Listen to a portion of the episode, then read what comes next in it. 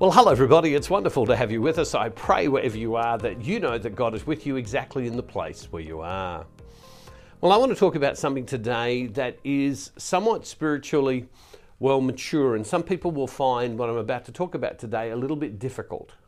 On the one hand, at the surface level, it'll appear not to be, but at another level, it will be. And I know some people really struggle with this concept that I'm going to talk about today.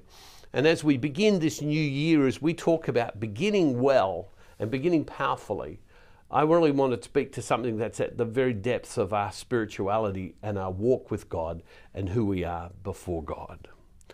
I come from a family of five boys. I had two older brothers, two younger brothers. Mum and dad were migrants to this country, and, and we uh, didn't have a lot because of that. Uh, because of where they had had to leave, they weren't able to bring anything to the country, and so they came here and they started from the very beginning and with, with nothing. And uh, we, we weren't the poorest of the poor, but we didn't have a lot uh, in many ways. And well, when birthdays came along, they were a big deal. They were a big deal because we would get up in the morning and mum and dad, mum would have arranged normally, mum or dad, but mum most of the time, a present a humble kind of present. We'd get one present. And, and then that day for, for our evening meal, when it came to dessert, you'd get to choose. And I remember I used to choose always the same uh, from a company called Peters. Peters uh, Strawberry Wave Vanilla Ice Cream. Peters Strawberry Wave Vanilla Ice Cream. I don't even know if you can get it still, to be honest. And that was my that was what I did all the time.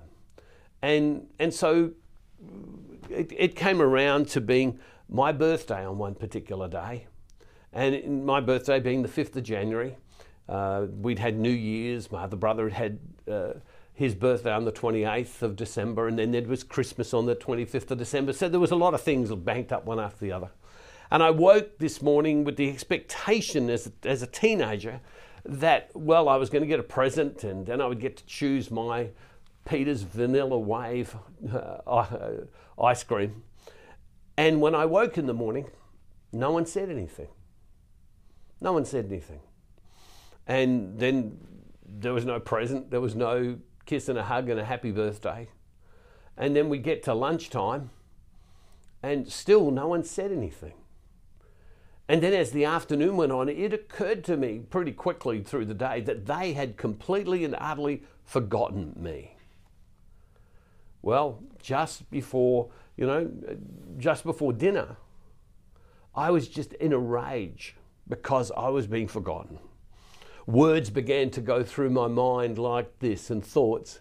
See, I'm really not loved in this family, aren't I? I'm, I'm the middle child. Well, you know, I don't really fit in. No one really wants me.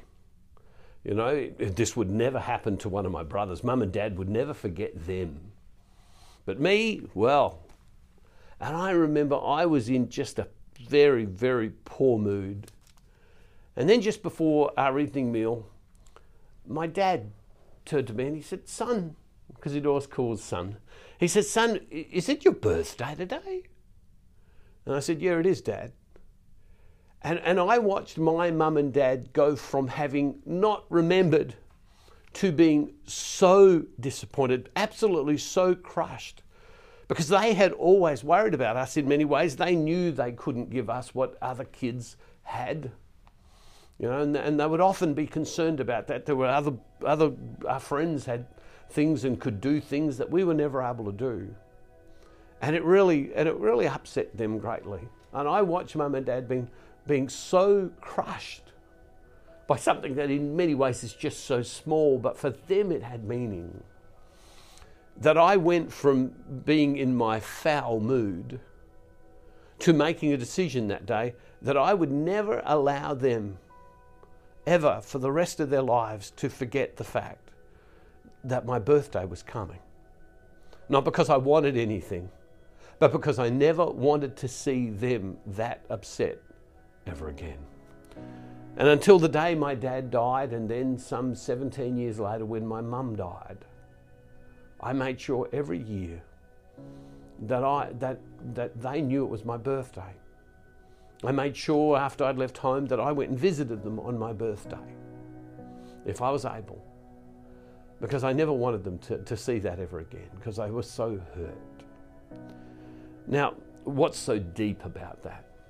Well, in the book of James, it says this in James chapter 1, verse 19. You must understand this, my beloved. Let everyone be quick to listen, slow to speak, slow to anger, for your anger does not produce God's righteousness. For your anger does not produce God's righteousness. I could show you other passages of Scripture uh, where it talks about um, uh, where, where it's so easy to take offense. The Scriptures say, don't take offense. The Scripture says, don't be offended when someone has done something wrong to you. Just choose not to take offense. It doesn't mean there isn't justice and there isn't moments that you have to stand up for what's right. Absolutely. But when we lose our peace, when we allow ourselves to think about what others have and do, what others say to us, and how others act towards us, when we allow that to affect us, we can lose our peace. And we can lose the peace of God within us. I spoke to a man only a little while ago, and he kind of knows what I do. And he turned to me and he said to me, he said, Don't talk to me about forgiveness. He said, I'll never forgive. He said, If someone's done wrong with me, he said, I will.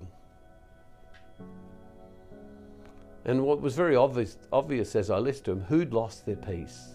Who'd lost their righteousness? What's righteousness? Right standing before God. Why is this so difficult for people? because it strikes at that center point of us where we're the center of our world.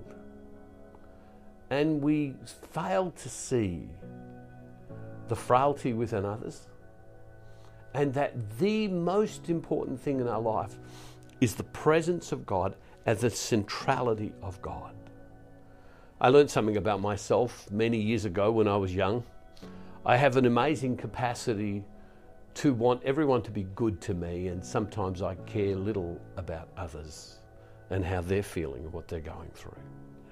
I'm the kind of person who sees the, the plank in someone's eye and fails to see the forest in my own. Can I say to you as we begin this new year, protect your peace. Choose not to be offended. Choose not to let your anger rise because of just minor things that people do, the day to day things that people do, because as those things will rob us from being in the presence of God in the way that allows us to listen to Him and to hear Him and to guide us in our life. And maybe today, as you look back through your life, you can think of moments when you lost your temper you can think, think back through moments when you felt offended because someone didn't say hello to you. They did something. They got more than you. You didn't get as much. And you've allowed that to become a mound of bitterness. As you begin the year, come to God and say, God, I ask your forgiveness. I ask your healing, if that's what's required, and to let go and as it says in, as it says in the scripture, be slow to anger. Be slow to take offense. Offense will come, Jesus tells us, because there are things that we do get offended by. But don't allow yourself to react, but allow yourself to live in the presence and the peace of God as you listen to Him so that you will hear His voice every day. I'd encourage you to take that to prayer today and allow God to speak to you how He will. Lord God, I just thank you today that it's so easy for us to be offended. And Lord God, even though some people might say, gee, it's crazy to remind people it's your birthday, it doesn't sound very humble, it seems a bit self centered. But Lord, I reminded them because in the end I loved them. And I never wanted to see them hurt again. Lord, people hurt us allow us to, to rebuke the hurt and love others and have eyes for others so that we can be in your presence in our life. And Father, we make this prayer in Jesus' name through the power of your Holy Spirit. Amen. God bless you all, everybody. See you tomorrow. And don't forget, wherever you are, God's never ever far from you.